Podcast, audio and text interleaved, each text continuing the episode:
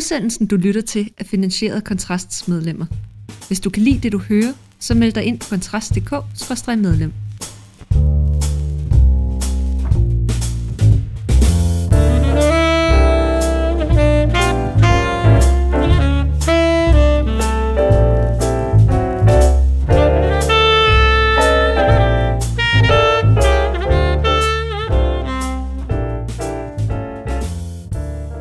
Dagens blå time, der skal det handle om samtykkelovgivning, store bidedag og mangfoldighedsansættelser.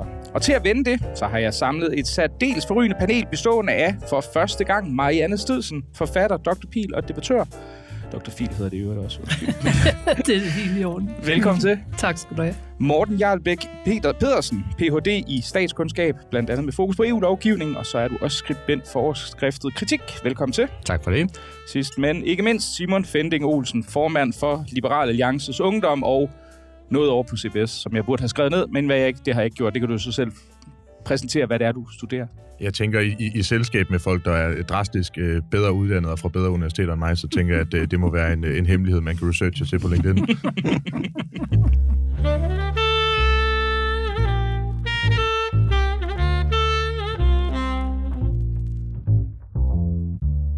For 2 år siden blev den nye samtykkelovgivning vedtaget af Folketinget, og siden da er antallet af voldtægtsdømte der også steget ganske markant. Og med 157 domme, der dækker over 562 enkeltstående voldtægter, bliver der fældet 1/3 flere domme sidste år end i de foregående år. Flere kriminelle i fængsel burde jo være godt, men helt så simpelt er det måske ikke. For flere kritikere har på det seneste meldt sig på banen. Forsvarsadvokater advarer om sager, hvor man går ekstremt tæt på, hvorvidt angivelige ofre og gerningsmænds lyde og bevægelser under samleje signalerer samtykke eller det modsatte. Mens forsvarsadvokaternes formand, han mener i dag, at politikerne har sænket barren for bevisførelse på en måde, der, citat, problematiserer forsvaret af den uskyldige. Et ekko af strafferådet, hvor et massivt flertal advarede mod, at lovgivningen ville kunne kriminalisere, citat, en seksuel adfærd, som af mange vil blive anset for naturlig og sædvanlig. Justitsminister Peter Hummelgaard, han får forsvaret imidlertid loven og erklærer sit håb om, at samtykkelovgivningen vil føre til en varig kulturændring i samfundet, så vi i fremtiden vil se færre sager om voldtægt. Marianne Stidsen, du har set nærmere på i hvert fald en af sagerne, som du mener er et produkt af den nye lovgivning, og du er mildest talt skeptisk. Hvorfor? Jamen, det er jeg først og fremmest, fordi jeg er enig med den overvældende majoritet i Straffelovrådet, som i sin tid frarådede den her lov. Altså 10 ud af 11 medlemmer frarådede den her lov, netop med henvisning til, at man risikerede at kriminalisere almindelig seksuel adfærd, eller det, som de fleste mennesker vil anse for almindelig seksuel adfærd. Og det mener jeg præcis er det, der er sket. Og jeg mener, at når den overhovedet kunne gå igennem, på trods af, at der altså var så mange røde alarmklokker, der bimlede allerede inden, så handlede det om, at vores institutioner i øjeblikket er ved at blive voldsomt politiseret herunder retssystemet. Så det er for mig at se et udslag af denne her venstreaktivisme, kan vi bredt kalde det, som vi ser florere mange andre steder. Den er trængende ind i retssystemet nu, og derfor så er det simpelthen ved at kollapse for mig at se, altså hvis det her ikke bliver revideret. Kollapse, det er jo et voldsomt udtryk. Kan du prøve at ja, altså, måske fortælle, hvad du mener? Nu har du skrevet om den her case. Hvad er det, den eksemplificerer ifølge dig? Den eksemplificerer, at ikke mindst yngre mænd i øjeblikket kan dømmes på et så ubegribeligt tyndt grundlag, at jeg vil æde min hat på, at over 90% af den danske befolkning vil være fuldstændig enige i, at det kan vi ikke have i et retssamfund. Det kan vi simpelthen ikke have i et retssamfund. Vi har set vicestatsadvokaten i København, Gyrithe Ulrik, som er meget begejstret for den her lov, har arbejdet benhårdt på at få den igennem. Være ude og tale begejstret om alle de her, den her eksplosion af voldtægtsdømte, vi har set inden for det seneste år. Og hun siger, at det er et udslag af, at politiet arbejder mere fokuseret med de her sager, efter selv at have overværet en af de sager, som førte til dom i byretten og frikendelse i landsretten, så står det for mig meget klart, at når hun siger fokuseret, så vil jeg sige aktivistisk, fordi det handler om, at politiet på forhånd har et eller andet pres for, at der skal dømmes nogle flere. Og det, jeg kunne se i det her tilfælde, det var, at man ligesom gik målrettet efter at finde et eller andet, hvor manden modsagde sig selv. Det kunne være noget så ligegyldigt, som om en pige, han var sammen med for et halvt år siden, havde lilla gabardinebukser eller blå læderbukser på, og hvis han huskede forkert, bum, så har vi et flueben. Han leverer ikke en sammenhængende fortælling. Omvendt, dem, der havde anklaget ham, kunne tilsyneladende slippe afsted med så mange selvmodsigelser, så det skreg til himlen. Og på det grundlag var han altså blevet dømt, og det er det, Gyrithe Ulrik kalder en mere fokuseret indsats fra politiets side. Og jeg må sige, at jeg har jo deltaget i de her debatter, også af samtykkeloven, inden overhovedet blev vedtaget. Og når man sidder der og er til stede og kan se, et levende menneske blive udsat for det her, så bliver man så rystet og så vred over, at det kan foregå i vores samfund. Fordi det er klart, retssystemet er heller ikke ufejlbarligt, der kan ske fejl, men her taler vi om, at samfundet fuldstændig med åbne øjne og målrettet er i gang med at smadre, ikke mindst yngre mænds liv via den her lov. Det er så utilstedeligt, må jeg sige. En kort sidste ting. Jeg er jo ikke jurist, men der er en ting, som er meget vigtig her, og det er, at der er to perspektiver, når vi taler om vores retssystem. Der er det faglige juridiske perspektiv, det er det, du nævner, så der har været flere artikler om det med forsvarsadvokater, der problematiserer loven ud fra sådan en juridisk vinkel, men så er der faktisk også et alment fornuftsperspektiv. Det er jo derfor, at vi i vores retssystem har den funktion, der hedder domsmænd eller lægedommere. Det er, fordi man siger, det er en så alvorlig ting, når samfundet går ind og smider folk i fængsel, altså berøver dem deres frihed. Så det kan du ikke alene overlade til juridiske eksperter. Der er du nødt til at have et alment fornuftsperspektiv ind, som mere handler om helhedsbilledet. Og det er det, jeg forsøger at repræsentere her. Morten Jarlbæk, du er jo heller ikke jurist, men til gengæld kan man sige, at du har en Ph.D. i statskundskab og har beskæftiget dig indgående med lovgivning inden for andre områder. Hvad er dit perspektiv på den debat, der har rejst sig i løbet af den sidste uges tid? For det første vil jeg begynde der, hvor Marianne slutter, ikke? Altså det her med der er det juridiske perspektiv, og så er der det mere almene perspektiv. Og jeg vil sige, at der er åbenlyse problemer fra det almene perspektiv, men der er jo lige så åbenlyse problemer, når man anskuer den her lovgivning juridisk. Det, man diskuterede helt oprindeligt i sin tid ved den betænkning, der kom der i 2020, det var, hvorvidt man skulle lave lovgivning baseret på ordet frivillighed eller ordet samtykke. Og når man læser betænkningen, eller i hvert fald skimmer den hurtigt, så virker det som om, at de jo et meget kloge jurister, som sad og skrev det, skriver, at det er jo stort set det samme.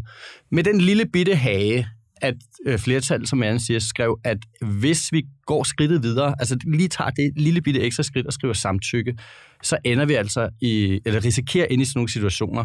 Så altså, det blev advaret helt eksplicit, at man kunne ende her. Og det er jo så der, vi er. Det er jo gerne de der situationer, hvor der er en eller anden form for passivitet fra den ene side. Altså, hvis der er samtykkekrav om det som i dag, så kræver det jo, at man aktivt på en eller anden måde signalerer eller indhenter et signal. Hvis frivillighed, så er der lidt mere leeway, hvad skal man sige, ikke? Der er så man jo heller ikke taget højde for, hvor lidt der misbrug den her lov. Det er jo det, jeg også har set eksempler på. Præcis. Og det sjove var egentlig, at dengang der var argumentet fra samtykkesiden, det var, at lige præcis den her slags sager, som vi ser nu, at det ville ikke opstå. Man mente simpelthen ikke, at det kunne opstå, og man mente ikke, at man flytter ikke bevisbyrden over på den modsatte part, altså på den forsvarende part. Men det er jo det, man ser sker. Og det var det, man blev advaret det, om, på trods af, at man eksplicit sagde, at det ikke ville ske. Og det gør jo, at der er problemer med den her lov, både fra et almindeligt perspektiv, og også fra et juridisk retssikkerhedsmæssigt perspektiv. Plus, at der er bias, og det basker fra starten af, fordi politiet også, det har vi også flere eksempler på, konkrete sager, politiet, efterforsker simpelthen ikke ordentligt, så mere fokuseret efterforskning. Det betyder, at man altså, skævvrider efterforskningen, så alt, hvad der ligesom kunne underbygge den tiltaltes påstand om uskyld, det ser man bort fra. I den sag, jeg var inde og overveje, der havde faren til den her unge mand selv måtte ud og fremskaffe en hel masse bevismateriale, som politiet ikke havde gjort sig den ulejlighed at fremskaffe. Det er også et tegn, hvor man har en ringe forsvar. Jeg tilføjer et enkelt perspektiv. Det er jo, at når vi taler om den her sådan sag her, det bliver jo meget penibelt, meget hurtigt, fordi det er så kropsnært for en oplevelse, hvis man kan kalde det. Så er spørgsmålet om retssikkerhed jo helt afgørende. Ja. Fordi det er så tæt på folk, og det er så indgribende, og det er så høje straffe, vi taler om. Ikke? Og derfor så bliver man også nødt til at anlægge en relativt bred vinkel på, hvad er det for en retssikkerhed, der skal sikres her. Og det glemmer man lidt i den diskussion, fordi nu nævnte du selv den sag, du er inde overværet, og jeg læste din fine kronik, hvor den unge mand jo blev frikendt. Og så kunne man tænke, så er sagen jo fin i orden, men det er det jo ikke, fordi de personer, som skal igennem det helvede, det er, og det, nogle gange kan det jo tage overvis at komme igennem det system, deres liv bliver sat på pause, og efterfølgende er det måske for ofte smadret. Ikke? Jo. Altså, så er der også et retssikkerhedselement i selv, når man bliver frikendt, som man bliver nødt til at tage højde for, når man designer den her slags lov, og det har man ikke i tilstrækkelig grad taget højde for her. Nej. Simon, normalt, når man sådan taler om, at der er flere forbrydere, der bliver smidt i fængsel, så vil de fleste borgerlige så sidde og tænke, det er da en meget god udvikling, men altså, der er jo tydeligvis en vis betænkelighed her. Deler du den? Altså, jeg går ikke op i, hvor mange der bliver smidt i fængsel. Jeg går op i, det er de rigtige, der bliver smidt i fængsel. Jeg synes ikke, at antallet i sig selv er relevant, fordi et scenarie, hvor man får færre kriminelle i et samfund, så må man vel også formode, at der er færre, der bliver dømt eksempelvis.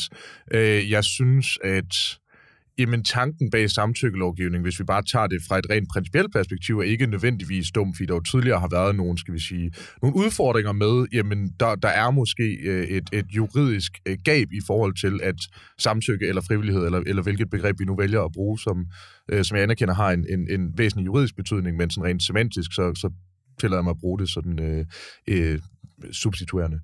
At jeg synes jo, det er fornuftigt, at man får det element med. Jeg bryder mig ikke om argumentet med, at det er kulturbærende, fordi jeg mener, man skal lovgive ud fra, hvad der er etisk, moralsk rigtigt osv., ikke ud fra, hvad det er for en kultur, man gerne vil skabe. Jeg tror og håber ikke, at grunden til, at man ikke slår hinanden ihjel eller pander folk ned, har særlig meget med, at det står i en lovtekst at gøre, men i langt højere grad noget at gøre med, at det simpelthen er uordentligt, og at man er opdraget til, og at der er en naturlig kultur for, at man ikke gør det. Jeg tror da også, at MeToo-bevægelsen har spillet en større rolle for, at man ikke voldtager folk, end at det nødvendigvis står i en lovtekst. Så jeg prøver mig generelt ikke om, når man bruger jura som noget kulturelt, der tænker jeg, at der må være, altså for mig er kultur lidt større end bare noget, man lige nedfælder fra den ene dag til den anden. At der så er noget retssikkerhed, som jeg åbenlyst ikke er den bedst kvalificerede i studiet til at udtale mig om, er klart noget andet. Jeg synes, at tanken bag den her lovgivning er god i sit princip, men hvad kan man sige, dog forskel på tanker og eksekvering, og noget kunne jo tyde på, at man måske er gået så langt i det her, at eksekveringen halter drastisk alene på baggrund af måske også nogle motiver, altså eksempelvis, hvor mange der bliver dømt, eller at man antaget, nu har jeg ikke et bredt perspektiv på det, kan ikke, altså vil ikke på baggrund af en sag udtale mig generelt, men i hvert fald sige, at der så kunne være noget, der tyder på, at man har et efterforskningsbias. Det synes jeg er ekstremt problematisk, men jeg tror, man skal skelne den indledende tanke bag det her fra den faktiske konsekvens, og den faktiske konsekvens af en god tanke kan sagtens være rigtig. Marianne? Ja, jeg er meget enig med det, du siger, og jeg skriver faktisk også i min kronik, at jeg forstår pointen med, at voldtægtslovgivningen skulle revideres, fordi det tidligere kunne være for vanskeligt at få regulære voldtægtsforbrydere dømt. Altså der skulle nærmest altså sådan blå mærker og rifter og hvad ved jeg, før det overhovedet blev taget alvorligt. Men det var jo lige præcis derfor, at Straffelovrådet foreslog, for det mente de jo også, at den skulle. De foreslog begrebet frivillighed, fordi det vil understrege intentionen i den gældende lov, men man vil undgå de problemer, der er opstået nu i forhold til retssikkerheden. Og altså, når man kan sige, jamen, hvad sker der dog for politikerne inde på Christiansborg, at de altså totalt gør noget, som så mange har advaret imod, og som åbenlyst er så ufornuftigt. Jeg husker jo, hvordan det gik til, fordi daværende justitsminister Nick Hækkerup var faktisk ikke indstillet på det her.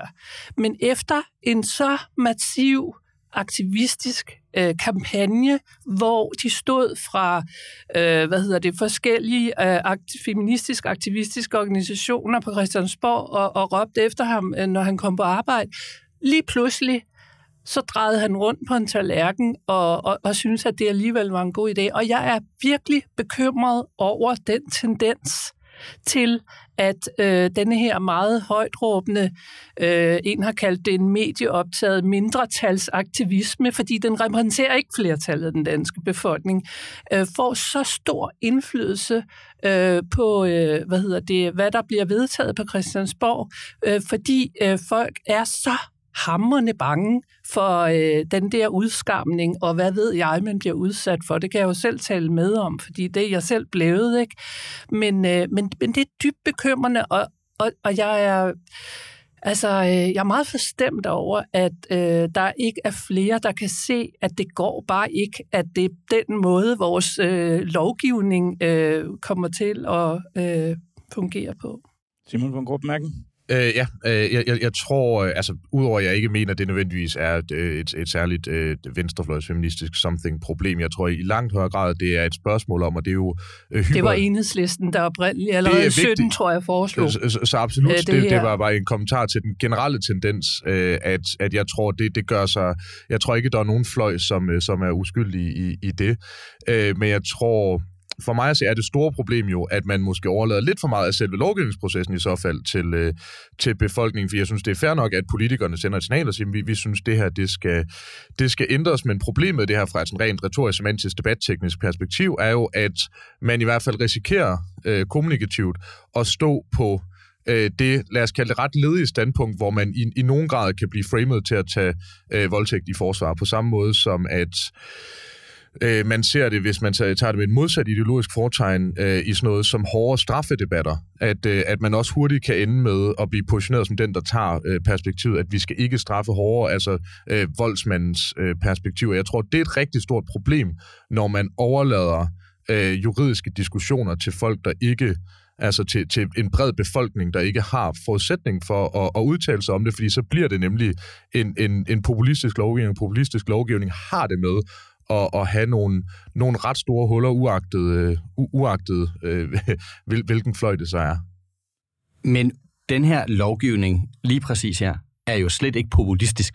Den er måske snarere det modsatte. Den er udtryk for, det Marianne siger, et lille, relativt højtråbende mindretals udtalte ønske. Og det er et højtråbende mindretal, hvis ideologiske tankegods bygger på et ønske om at omkalfatre magtforhold i samfundet. Det er også derfor, Hummelgaard kan gå ud og sige, at det handler om at skabe en kulturændring. Mm. Det handler om at skabe et nyt magtforhold i omgangsform mellem mennesker. Så det at kalde det populistisk, det er altså at skyde forbi målet ved den her lovgivning.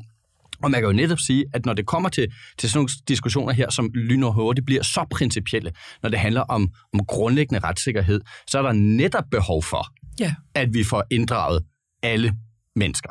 Ja. Altså, der er netop behov for, at vi får gjort den her diskussion så bred som overhovedet muligt for perspektiven hørt, så det ikke bare bliver det lille højtråbende mindretal, der definerer et eller andet aftræret, som skal trækkes ned over hovedet på dem, fordi det passer til deres syn på, hvilke grupper i samfundet, der skal have lov til at bestemme over andre grupper i samfundet. Det er simpelthen en farlig vej at gå, synes jeg. Ja, men var det, altså, nu Voxmeter lavede en meningsmåling på det, så, altså, hvor der var et flertal for det, både blandt mænd og kvinder, altså bredt adspurgt, repræsentativt.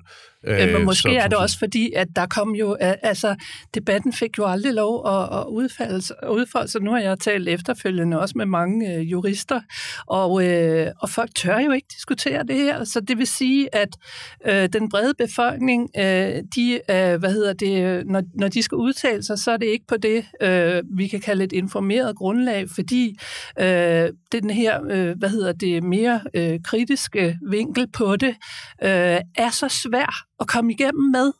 Og hvis man kommer igennem med den, hvis en kommer igennem med den, så går der et helt apparat i gang, som sørger for at kalde en alt muligt og så ja, det der hedder at gå efter manden i stedet for bolden. Ikke? Men, så altså, jeg synes grunden til, at jeg var meget i tvivl. Kunne jeg overhovedet få den her kronik trykt? Fordi jeg har lavet de her debatter i 5 år nu, og jeg ved, at det er så betændt at diskutere de her ting, og der er sådan en rædsel selv for gamle etablerede medier som Politiken og Berlingske, er der blevet en større og større nervøsitet, og jeg havde det bare sådan, om det bliver den sidste kronik, jeg får trykt, så beder jeg til, den kommer igennem, fordi så er der ingen, der bagefter skal kunne sige, at de ikke ved, hvad der foregår. Om de så mener, det er i orden, det skal jeg jo ikke bestemme over, men de skal vide, hvad der foregår.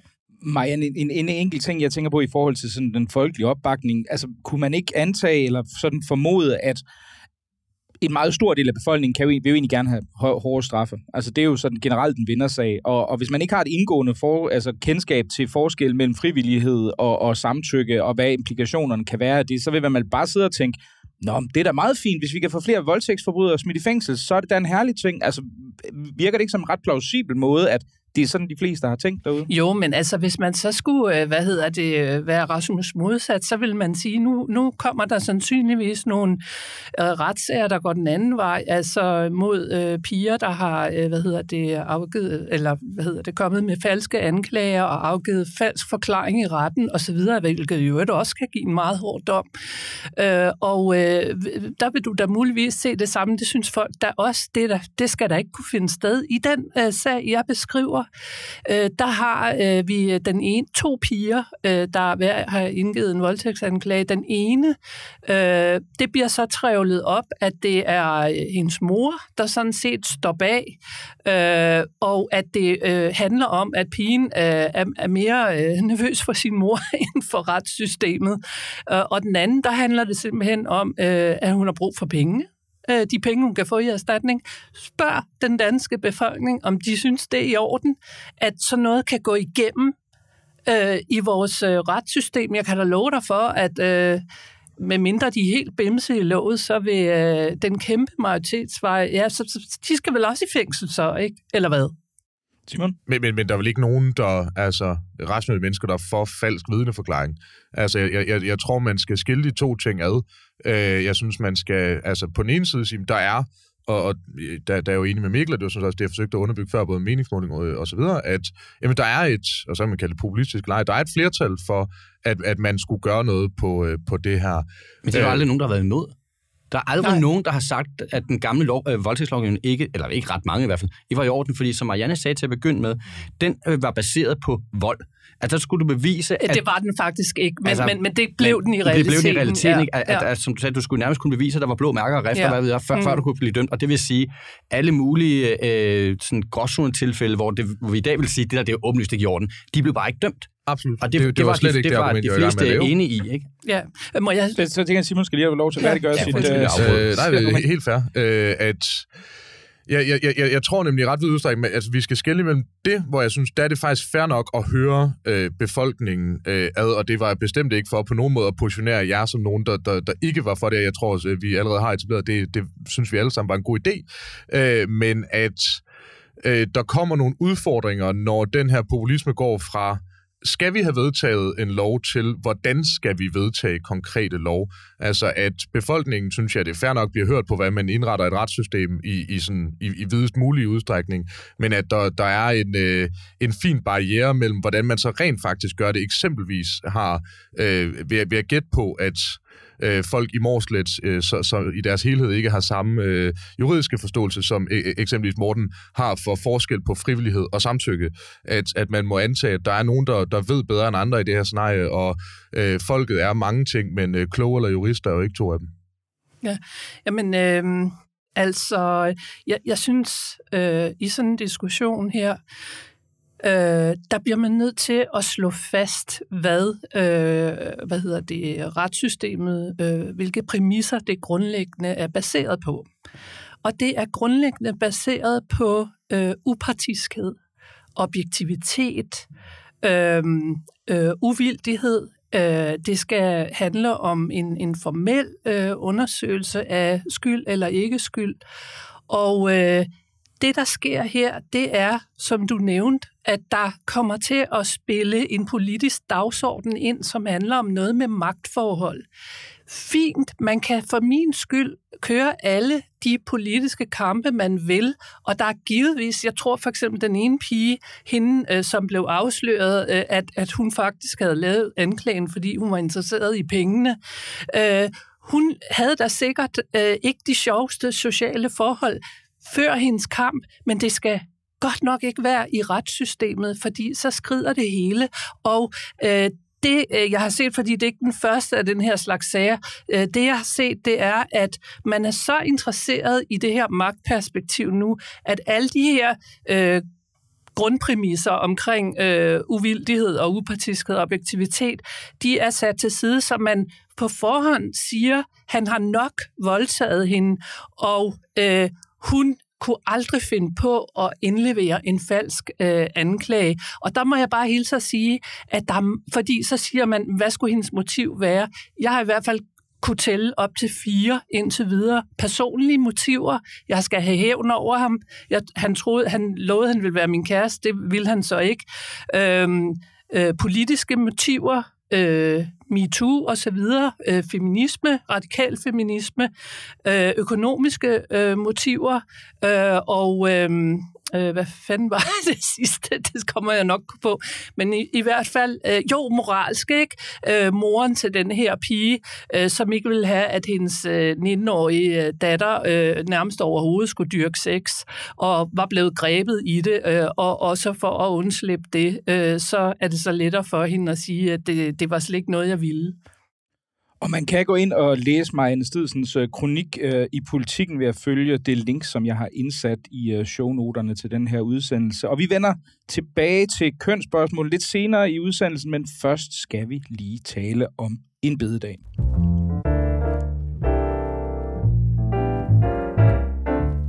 I 2011 led Bjarne Corydon og Helle Thornings plan om at inddrage 12 minutter af borgernes tid et forsmedeligt nederlag. Og selvom 11 år er gået siden da, så ser danskerne heller ikke ud til at være indstillet på at gå op i arbejdstid i dag. For regeringens plan om at sløjfe Store Bededag er blevet mødt af massiv modstand fra stort set alle kanter.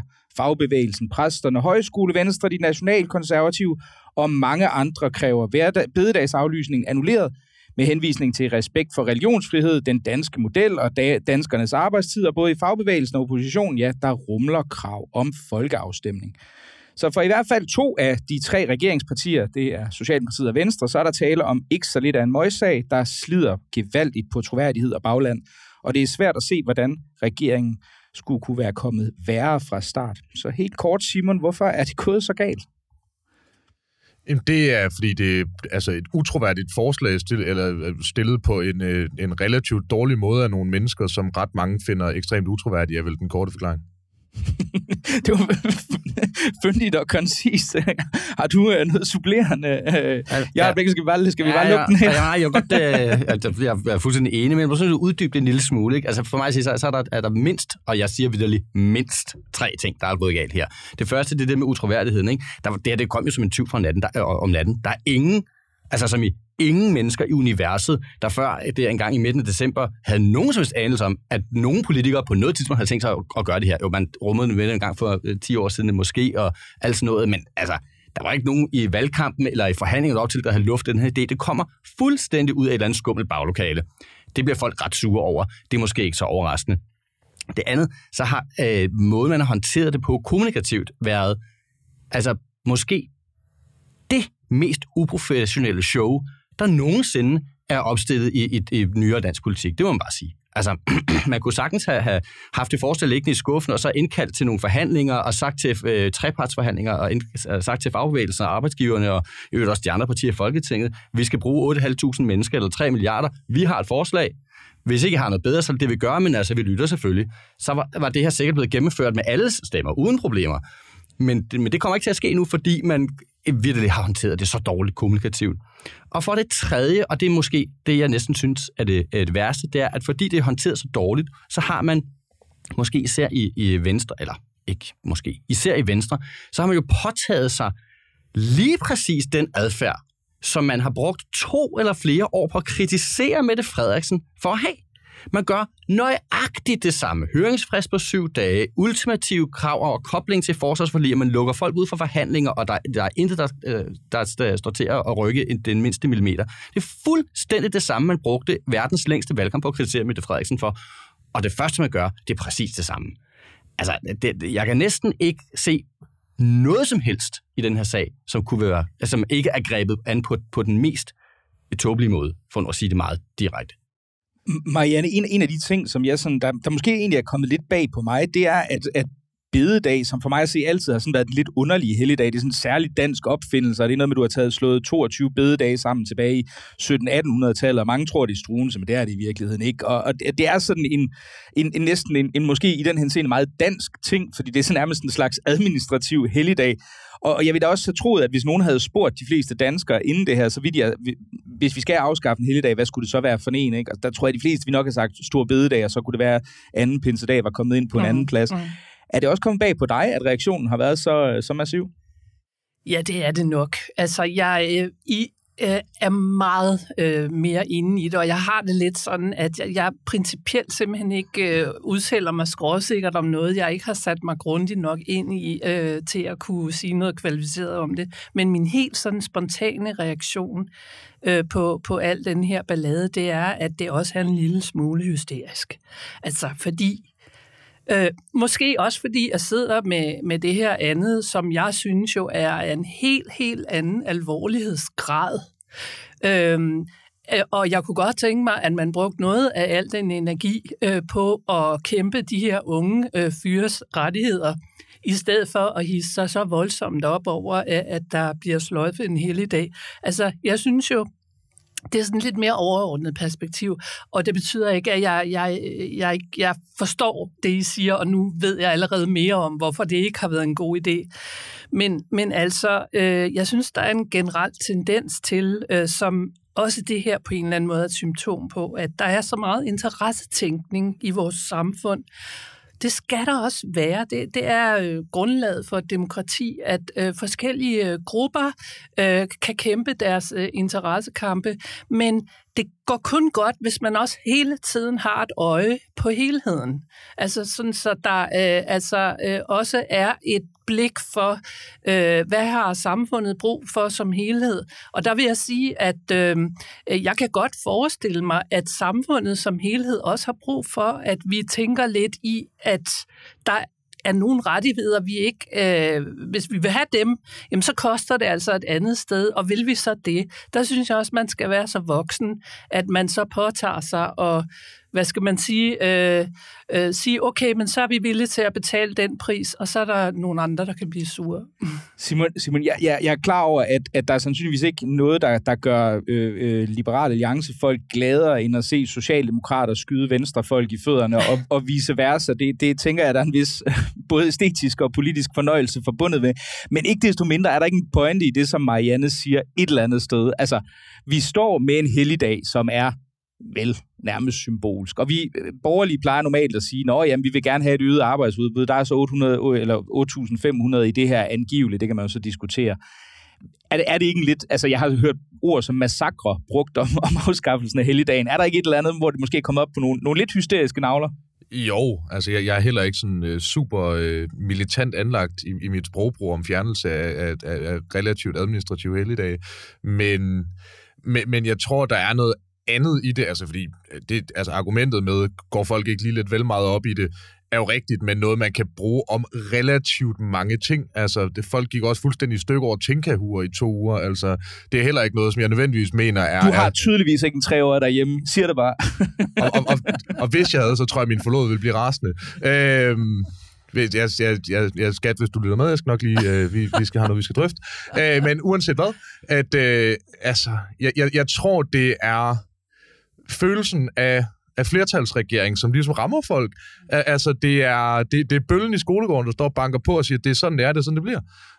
Og det er det, der rammer folk, altså, i vid udstrækning. Det er det, altså, så kan man sige, så, ja, det er selvfølgelig ærgerligt at få taget en fridag og sådan noget, men jeg tror, det er det, folk i vid udstrækning reagerer på, måske særligt et samfund som det danske, at der er ligesom en sådan ekstremt egalitær tankegang, og lige nu er der jo så forvejen er folk ikke så glade for magtfuldkommenhed, så er argumentet, at man kan ikke være magtfuldkommen, hvis man er en flertalsregering.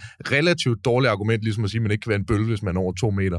Altså, at jeg tror i ret vid udstrækning, det handler om, at der kommer, altså, nu kommer bøllen, nu kommer konsekvenserne, og nu kommer der, som Mortens Rikke sagde, som 20 om natten, kommer og siger, nå jo, vi vil jo gerne gøre det her, og modsat tidligere, hvor man jo har skulle samle en eller anden form for flertal, sådan noget, så kan man komme og sige, vi er sådan set blevet enige, vi har siddet nede i en eller anden skummel kælder, og fundet ud af, det er en mega god idé. Og så kan altså befolkningen råbe og skrige, og så kan man Frederiksen sige, lad dem spise kage, og så kan man komme videre. Og det tror jeg, folk grundlæggende opponerer mod, både fordi, at det er lang tid siden, det har været sådan, men også på grund af, som Morten så rigtig illustrerer, hvor mange fodfejl er det jo ikke engang. Altså, det er jo mere end fodfejl. Det er jo folk, der er skolet i ungdomspolitik og siden voksenpolitik og har siddet i menighedsråd og sportsklubber og fanderens pumpestok, og alligevel ikke engang kan finde ud af sådan sådan basal kommunikation.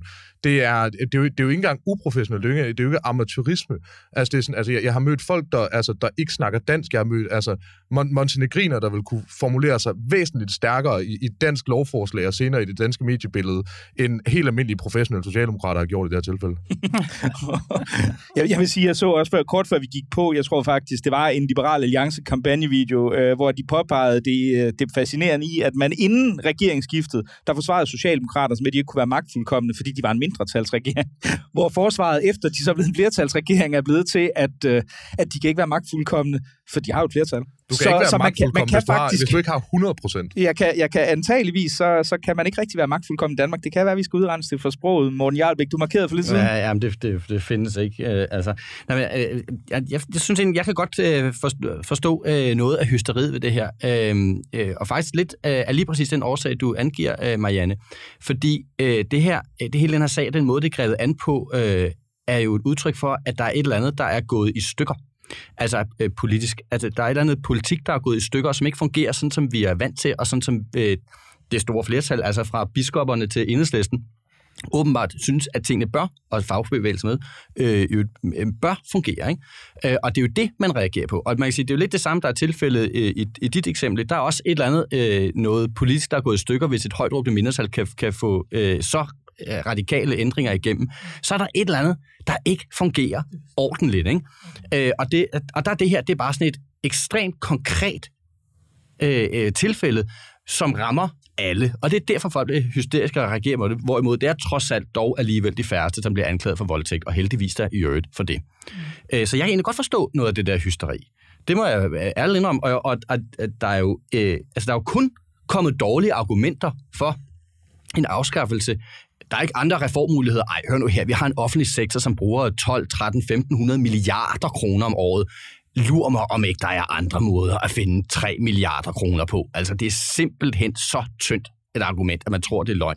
Og så vil man jo så underminere den folkekirkeordning, man har haft siden grundloven blev indført, bare sådan med et snuptag, uden at overhovedet lige at have kirken med på råd der. Det er jo helt absurd, altså, og man kan sige, mod ånden i grundloven også, hvis man skulle helt op på de høje navler, ikke? Altså, så jeg kan godt forstå, at mange er sure, og fagbevægelsen er sure, fordi de ikke får lov til at være med til at bestemme, hvordan det skal ske, ikke? Så alle er sure, og jeg kan godt forstå det. Nogen, der har en replik til det, eller så tror jeg, vi ligger... Ja, jeg har lige et sidste spørgsmål måske. Altså, nu er der jo blevet... Nu er der blevet larmet om det her med, og FH, altså fagbevægelsens hovedorganisation, har sagt, at de vil opfordre til en folkeafstemning. Kommer vi til at se den store bededags folkeafstemning. Jeg glæder mig til at se valgplakater. Jeg forestiller mig, der er sådan en gammel en med sådan en hånd, der kommer ned. Jeg tror, det er de konservative, der tager ens hus, fordi de vil beskatte husen. Men så kunne man lave det med en hvede, har vi snakket om her på redaktionen, i stedet for, at der sådan lidt kommer og hapser dem. Jeg kunne godt se, det er fascinerende i sådan en. Kommer der en folkeafstemning? Jeg håber, det eddermame ikke. Altså, vi ved godt, hvad en folkeafstemning vil ende og sådan noget. Det vil selvfølgelig være et kæmpe nederlag for regeringen og sådan noget, men jeg synes... Jeg er ikke imod folkeafstemning. Jeg kan rigtig godt lide decentral demokrati, alt det der. Men ideen om, at man skal have det her op til en folkeafstemning, som jeg også synes, der er i hvert fald en risiko for, uagtet at folkeafstemninger osv. blev lagt ind oprindeligt som sådan en safeguard, men at vi skal til at stemme om, hvorvidt man kan røre ved en helligdag, det synes jeg faktisk ærligt talt er at minimere, hvad folkeafstemninger skal være. Altså, jeg håber ikke, det kommer... Altså, på den anden side, det vil selvfølgelig være godt, både fordi det er dårligt for regeringen, og fordi man så kan beholde store bededag, men jeg synes ikke, det er det, folkeafstemninger skal bruges til. Jeg synes, det er en underminering af, hvor relativt væsentligt det er, og så i øvrigt at skulle føre valgkamp i 3 uger for en administrativ fridag, hvor man kan få lov til at spise videre, hvilket jeg jo så ikke engang gør, fordi jeg er diabetiker. Altså, jeg har intet godt at få ud af den fridag, hvis det endelig er andet end at... Altså, det er en fridag, og det er en administrativ fridag, men jeg beder heller ikke så meget, og så vidt jeg husker oprindelige katolske helligdage, der blev slået sammen, hvis jeg husker rigtigt, er det ikke? Ja, jeg tror, det var nogle protestantiske bededage, for det var... Så vil jeg gerne ændre min holdning radikalt. Han havde et tocifret antal bededage, som den gode biskop Hans Bakker foreslog, slået sammen til en overordentlig almindelig bededag i 1686, og det blev så gjort ved kongens nåde. Så det skete på den måde. Nej, vi får ikke en folkeafstemning, og det er fordi blandt andet Simons fædre og mødre i partiet, altså det store parti, det voksne parti, undskyld, de ikke vil. Jeg synes, det skal være en glimrende idé. Men er det så Henrik Dahl, eller Alex Vandomslag, eller Ole Birk, der er moren, det ved jeg ikke helt. Den del vil jeg helst ikke blande mig i. Det må være til en diskussion eller andet. Jeg synes, det vil være en glimrende idé at få den folkeafstemning, om ikke andet så for altså rent faktisk at få givet Folketinget som institution en lille smule potens tilbage, trods af, at vi har brugt disse 50 år på at fjerne enhver form for selvstændig magtudøvelse og selvstændig tankegang i Folketinget versus regeringen. Det er et fantastisk eksempel, og det er ikke fordi sagen i sig selv er særlig velegnet til, fordi det er en lille sag, men den er bare enormt illustrativ, og den kan bruges til, at Folketinget kan sætte foden ned for en gangs skyld. Udfordringen med folkeafstemninger på det her, det er, at det er relativt sjældent, der vil gå noget som helst igennem, hvor man skal skaffe penge til gengæld, så vil det gå en hel masse igennem, hvor man gerne vil bruge penge. Det er en situation, hvor der er for få høvdinger og for mange indianere. Jeg er meget nervøs for, hvis man begynder at bruge folkeafstemninger mere, særligt i situationer, hvor det er finansieringsforslag, investeringsforslag. Folk vil til enhver tid gerne bruge penge, men folk er så ualmindelig ærgerlig over, hvor man skal finde dem, for der vil altid være nogen, der bliver ramt. Men pointen her, folkeafstemningen her, handler jo ikke om, hvorvidt man skal skaffe penge. Den handler om at signalere, at der er noget, der politisk ikke fungerer. Det handler om at signalere til en flertalsregering, hør nu her, hvis vi skal spille, så skal vi spille ordentligt, og vi skal spille sammen. Og det gør I ikke, når I kommer som 20 om natten og tromler hen over det, og tror, at man kan få ting igennem på den her måde. Det står i bemærkningen til 53-grundloven, helt eksplicit, at man indførte den her folkeafstemningsmulighed for at håndtere, hvis en smal flertalsregering, tror jeg endda det stod, tromler noget igennem, som et stort flertal i befolkningen er imod. Fordi hele ideen med demokrati er jo, at man skal forsøge at følge den almene vælgers vilje. Og det er jo lige præcis det, der er tilfældet her. Altså en til en, det der er tilfældet her. Og det er, at det er så sjældent, det sker. Så den der frygt for, at det så får vi i folkestemning hver uge, den deler jeg overhovedet ikke. Vi havde 4 afstemninger. Det var 4 jordlove i 1963, 64, 3, det omkring. Og de tabte, altså gik ned med et brag de gange. Og det er sket ved den ene tilfælde der i 60'erne, og siden der overhovedet ikke. Så jeg deler slet ikke den der frygt. Det her er en mulighed for, at Folketinget kan sætte foden ned over for en regering, inden den bliver alt for i øvrigt magtfuldkommen, om den så tror, den er det eller ej. Og hermed ligger vi ned, og jeg kan måske lige tilføje, at grunden til, at vi spiser hvedeknopper dagen før store bededag i dag, det er faktisk, at både kroer og bager, de skulle lukke tidligt, så de kunne komme op og bede dagen efter. Så hvis man sørger for at ihukomme bededagen på den måde, den er tiltænkt, så skal man faktisk lade være med at drikke sig i hegnet aftenen inden. Så ved I det.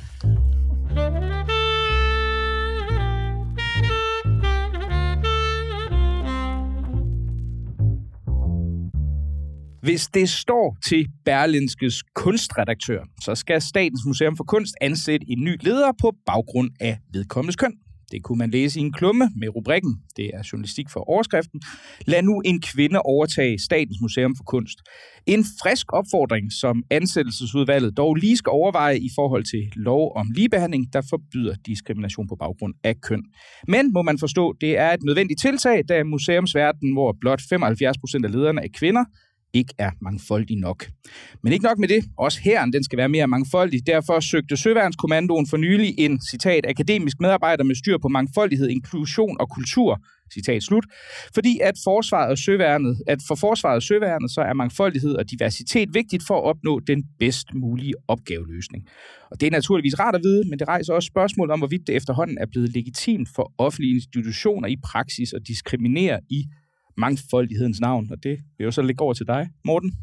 Ja, det er et åbenlyst problem, og jeg synes, det er fuldstændig skørt at skrive en klum om, at den næste direktør på SMK skal være en kvinde. For det første, der tidligere har været en kvindelig direktør i mange år. Alice Hedeland hed hun. Hedeland, ja. Hun sad i mange år, så det var sådan et helt skørt argument om, at det aldrig har været der før. Og som du selv siger, så er der mange kvindelige ledere i museumsverdenen, så altså, hvis vi endelig skal pege på nogle problemer, så er der slet ikke der. Så det er en sjov, for noget at sige det på den meget pæne måde, påstand eller skråstreg argument at komme med. Og i øvrigt, så synes jeg også, det er sådan, altså, det er sådan lidt paradoksalt, at man gør det her, man vil favorisere på den måde i de offentlige institutioner. Man ser det også i forskningsverdenen med forskningslegater, som gives til kvinder alene på den baggrund, eller i hvert fald primært på den baggrund, at de er kvinder. Samtidig med, at man i andre lovgivninger forsøger at glatte ud. Altså, det er ikke mere end et halvt helt år siden, man indførte et forbud om at spørge til alder i jobansøgninger, for ligesom at usynliggøre. Men når det kommer til ledelse i offentlige institutioner, så skal man så gøre det modsatte. Det virker altså for det første paradoksalt og mærkeligt. Marianne, jeg har en mistanke, om du ikke er entydigt begejstret for nogle af de nævnte tiltag. Har jeg ret? Altså, jeg må sige, at det, der undrede mig mest, det var, at man skulle læse sådan en klumme i Berlingske. Ja, det undrede også mig. Altså, Berlingske er jo en erklæret borgerlig avis. Og jeg kunne godt tænke mig bare at bruge 2 minutter på den her diskussion omkring den borgerlige krise, og hvorfor kan den borgerlige fløj, som jeg også bekender mig til nu, efter at have tilhørt den socialistiske fløj stort set hele mit liv, indtil jeg oplevede, hvad den er i stand til overfor folk, den synes siger noget forkert.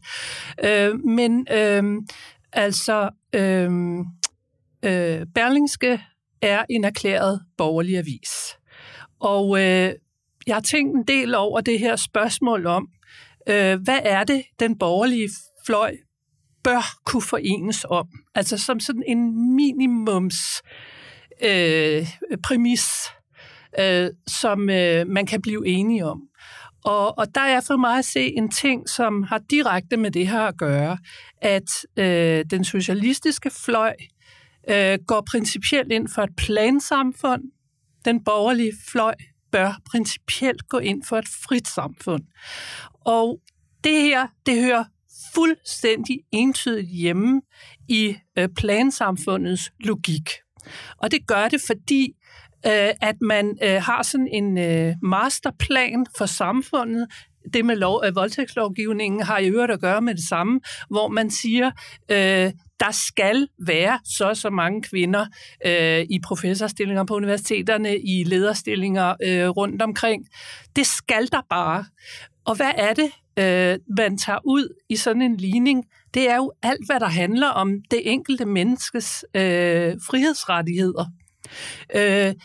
Fordi det, man skal gøre i et civiliseret, moderne samfund, det er selvfølgelig at gøre så meget som muligt for, at folk i udgangspunktet har de samme muligheder for at gå efter for eksempel sådan et job som at blive inspektør på Statens Museum. Men om den enkelte kvinde så vil vælge at søge det eller ej, problemet er jo tit, at der ikke er ret mange kvinder, der overhovedet gider søge de her stillinger. det er ikke noget, staten eller samfundet overhovedet skal blande sig i. Og hvis det så bliver sådan, at der bliver en forskellig procentfordeling, så må man bare sige, at så er det, fordi vi er forskellige som individer, og vi vælger forskelligt, og den borgerlige fløjs vigtigste opgave overhovedet, det er at værne om det frie samfund og det enkeltes individs selvbestemmelse, og ikke at overtage den her plantænkning, som er entydig socialistisk logik. Simon, hvad tænker du? Altså, man kan jo også se det her som enten sådan en principiel underminering af meritokratiske processer i ansættelsesprocedurer, men jeg vil jo gætte på, hvis vi spurgte Berlingskes kunstredaktør, så vil hun sige, ja, men det handler lidt om, at man skal sørge for at rette op på årtier strukturel sådan uretfærdighed, og så er det jo heller ikke værre. Hvad er dit perspektiv? Altså, jeg læser det jo i virkeligheden bare som Birgitte Ellemann Høghs ansøgning om at blive museumsdirektør på Statens Museum for Kunst, som jeg synes er klart et perspektiv, vi undervurderer i det her, at den her kvindelige kunstredaktør skriver, at man bør næsten hyre en kvinde. Altså, er det en underminering med meritokratiet? Altså, udover jeg synes, det er relativt mærkeligt at skrive en klumme om, altså på samme måde, som jeg heller ikke skriver, at den næste direktør fra Mærsk bør være en mand, fordi det har de haft stor succes med tidligere, så har det, altså jeg går bare så voldsomt lidt op i køn, og generelt er det en diskussion, jeg forsøger at blande mig udenom. Jeg forstår ikke, hvorfor hun har det her behov for det senere hen. Der kommer også nogle mildest talt lidt halvsløje argumenter i forhold til kunstnere, men til gengæld så får Mikkel Blok, tror jeg han hedder, får ros for, at han har... politiseret Statens Museum for Kunst. Voldsomt. Altså i hvert fald, at 3 af 5 af de kunstnere, han helst vil have på sin sådan, drømmeudstilling af kvinder, og det synes de bare er helt fantastisk, særligt nu, hvor kun 2% af kunst solgt på auktion er af kunst af kvinder. Der kunne man så selvfølgelig indvende, at hvis kun 2% af den kunst, der bliver solgt på auktion er af kvinder, at så skal man måske lave noget bedre kunst, hvis man er kvinde. Og så derudover, at det er også meget svært at rette op på, at altså de kunstnere, der er fra, lad os sige, 1400 frem, er i ret vid udstrækning mænd. Og jeg har det sådan, jeg tror sgu ikke, at uanset om du er mand eller kvinde, at det er det, der gør, at man nødvendigvis er bedre til at se på kunst. Og jeg har aldrig, uanset om det har været på Aros eller Musée La Orangerie, stået og været sådan... Det er flot, men det er også en kvinde. Altså, jeg synes, det er jo det, kunst gerne skulle kunne, er, at det skal være større, end hvem end der har malet det. Altså, på samme måde som folks race ikke er relevant, så mener jeg ikke, at folks køn eller folks yndlingsfodboldhold er relevant for, om det er god eller dårlig kunst. Men hvordan kan man sidde? Altså, I må meget undskylde, men for mig... Fordi altså, synspunktet, det er jo overalt, men at man skal finde det altså, hos Berlingskes kunstredaktør, det synes jeg er så dybt problematisk for Berlingske Medier, fordi det er en erklæret borgerlig institution, og det her er, upfront antiborgerligt forslag. Altså, hvordan kan de to ting overhovedet hænge sammen? Det fatter jeg simpelthen ikke. Jeg synes, det er helt fair, at de vælger at trykke. Det er jo en redaktionel beslutning, jeg har sådan, bare fordi det er en borgerlig avis. Ja, så man synes, det er dumt, men hvilket jeg jo så også selv synes, men jeg har det sådan, jeg synes, det er da om noget med til at sikre, at det ikke bliver alt for ekokammer. At Berlingske også, det vil på trods af de borgerlige, kan få lov... Det vil jo være, hvis de kan plads til alle mulige debatstemmer, som de jo i forvejen gør. Synes jeg netop også, de gør. Men dem, de simpelthen betaler for at skrive fast i avisen... Er de ikke forpligtet? Jeg skriver noget borgerligt ned, det synes jeg ikke. Jeg tror teknisk set, at alle Berlingskes redaktører skal skrive under på deres redaktørerklæring, som er noget med, at man skal udvise veneration over for kirker og kongemagt, noget i den stil. Jeg må indrømme, jeg kan desværre ikke huske ordret, men jeg mener, du har ret, og der, jeg mener altså, at Berlingske har et problem, hvis hun kan sidde og få løn og have underskrevet den erklæring, og så skrive sådan en klumme. Det mener jeg faktisk, Berlingske har et kæmpestort problem med. Det skal dog siges, nu vil jeg jo ikke, det er jo ikke mit job at forsvare den gode Toms og Mette Østergaards avis derovre, men jeg tror, de har en tradition for at fortolke den meget liberalt, tror jeg roligt, man kan sige. Men hvad er dit perspektiv, Morten? Det tror jeg, jeg bliver nødt til at, ligesom, at hive den op på et lidt højere, mere principielt niveau, den her diskussion, fordi en ting er den konkrete sag med en filur op på Berlingske, som skriver en klumpe, vi synes er en lille smule skør over træet. Ikke? Men jeg vil sige, hvad er det, der ligger til grund for det?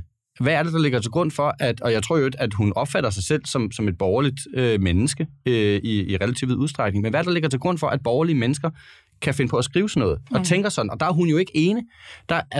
Man skal jo ikke krasse ret meget i overfladen rundt omkring i det borgerlige landskab, før den her slags synspunkter lever i fuld flor og har det og trives godt. Og der må man spørge selv, hvorfor er det det? Hvordan er det lykkedes? Synspunkter, som grundlæggende stammer fra nogle helt utrærede teorier, lavet af skøre franskmænd i 70'erne. Neomarxistiske, for at det ikke skal være lovende. Hvordan er de blevet mainstream for fortolkningen af, hvordan verden er og bør være hos folk, der opfatter sig selv som konservative og liberale? Det spørgsmål mangler jeg et svar på, og det er et kæmpe problem, synes jeg. Altså, hvis vi nogensinde vil have et mere borgerligt samfund, så bliver vi også nødt til at tage et opgør med de idéer, som ikke er borgerlige. Og det er den her slags idéer altså bare ikke. Nej altså, fuldstændig, ja. Totalt 10.000% enig. Ja. Altså, jeg tænker jo lidt altså på, at man kan sige, at nu gjorde jeg jo selvfølgelig indledning, det kan jeg jo godt afsløre, måske en lille smule grin med det med lov om ligebehandling, men det er jo også kun lidt, fordi man har jo ironisk nok, for eksempel på Københavns Universitet, hvis jeg husker rigtigt, har man det, der hedder det såkaldte YDUN-program, som jo faktisk er en måde, hvormed man forsøger at rekruttere flere kvindelige professorer, hvis jeg husker ret, og der har man jo helt eksplicit fået vedtaget en lovgivningsmæssig undtagelse fra lov om ligebehandling. Så der går man simpelthen ind og siger, nej, den lov, der skal sikre, at alle mennesker bliver behandlet lige i en ansættelsesproces, kan vi faktisk blive nødt til at dispensere for i ligestillingens navn, hvilket jo er lidt paradoksalt. Der kunne man jo godt være fræk og tolke det ind i den samme tendens. Du markerede, Simon? Nej, men det var sådan noget, der blev sagt før, men i forhold til det her, altså, jo, både og. Altså, jeg synes, man skal selvfølgelig ikke gå imod den lov, og i yderste potens er det også en afskaffelse med autoritet. Jeg synes jo, det er fornuftigt, at man har programmer på eksempelvis universiteter, hvor altså, hvis man oplever, så kan det være groft forkert, men oplever, at man ikke er et så godt universitet, som man kunne være, fordi der er nogle kvinder, som står på bagerste række og ikke får rakt hånden op. Så synes jeg egentlig fint, at man må lave de her programmer, at jeg så synes, at hvis man har den... Men det er jo ingen evidens for det overhovedet. Nej, det kræver selvfølgelig, at man kan præsentere det, men selv hvis det er en overbevisning, man har, at der er et spild af kvindestemme, som der altså også er virksomheder, der gør sådan noget, det synes jeg sådan set ikke er så problematisk, at det gør noget. Jeg synes til gengæld bare, at hvis det gør sig gældende, så man også gør det gældende den anden vej rundt. At hvis man mener, at der er på diverse institutioner et mangel på mandligt talent, altså fordi man måske har en mere feminin kultur eller et eller andet, så synes jeg også, at man må gøre det den anden vej rundt. Jeg synes, det er fair nok, at man tager nogle greb i brug for at altså øge kvaliteten af det, man laver, men de greb skal selvfølgelig også være til dels kønsneutrale, selv når de i ordets egentlige betydning ikke er det. Ja, det kan jo være, der kommer tiltag, der skal sikre flere kvindelige boreplatformsmedarbejdere eller langturschauffører. Det bliver spændende at se. Skraldepersoner. Ja, eller folk, der begår selvmord, eller socialt udsatte, og så videre. Må jeg lige sige til en ting til... Altså, folk i fængsler. Det vil være noget af en kampagne. Nå, flere kvinder bør begå selvmord. Det synes jeg, den vil jeg gerne... Ja, det er der nok ikke så mange, der går... Altså, jeg synes, det er ekstremt vigtigt, det der, du siger, at hæve debatten op på et lidt højere niveau. Fordi... For mig at se, så har det her noget at gøre med, at borgerlighedens største krise, det er historie og kulturløshed. Man kender simpelthen ikke ordentligt det værdigrundlag, man dybest set hviler på. Og når man ikke gør det, så er man så let at trække rundt i manegen, fordi den her nye aktivisme, den er så dygtig til at kamuflere sig. Sådan så selv borgerlige pludselig tror, at jamen gud, det er jo borgerlig ordentlighed, det her. Overhovedet ikke. Men fordi man ikke kender sit eget grundlag godt nok, så hopper man altså i vandet gang på gang på gang, og det synes jeg er et gigantisk, det største problem overhovedet for den borgerlige fløj. Og der mener jeg, at Berlingskes øverste chef, Anders Krab Johansen, har en virkelig god pointe. Der var et interview med ham for nylig i Berlingske, hvor han gik i øvrigt til Macronerne med den her nye, midterregering. Og han sagde det her i forhold til den borgerlige krise. Folk skal læse nogle flere bøger. De skal simpelthen dybere ned i substansen, fordi når så mange, ikke mindst yngre borgerlige kvinder, kan hoppe direkte på, Enhedslistens program, så er der noget fuldstændig rivende galt i selvforståelsen. Det er der da. Ja. Og man kan jo sige, det er jo et problem, eller en tendens, som er så meget vigtig, altså så meget vigtig at få styrket i dag, hvor vi lever i sådan et ultraatomiseret samfund, ja, som kun bliver mere atomiseret, ikke? Altså, for nu at vende tilbage til mit yndlingsemne fra før med bededag, det var også et glimrende eksempel på det, så vil man atomisere, ikke? Vi har en speciel dag, som er helt specielt dansk, og det kan godt være, den er administrativ, men den findes ikke andre steder, det er kun os, der har den, det er vores. Lad os da dræbe den på arbejdsmarkedets hellige alter. Altså den der atomiseringstendens i samfundet, den bygger på, at man ikke forstår, hvor man kommer fra. Man hopper fra tue til tue og ser slet ikke, at det, man gør den ene dag, hænger overhovedet ikke sammen med det, man gør den næste dag. Og efter vi således fik bundet en sløjfe, hvor der blev observeret en gennemgående tendens i både ansættelsesopfordringer fra Berlingske og Storbededagsdiskussionen, så vil jeg lukke dagens udgave af Den Blå Time ned. Tusind tak, fordi I kom. Marianne Stidsen, Morten Jarlbæk Pedersen og Simon Fendinge Olsen. Og husk som altid, det er Kontrasts medlemmer, der finansierer de programmer, som du hører. Så hvis du ikke har meldt dig ind allerede, så sørg lige for at gå ind på kontrast.dk/medlem og gør det. Tak fordi du lyttede med.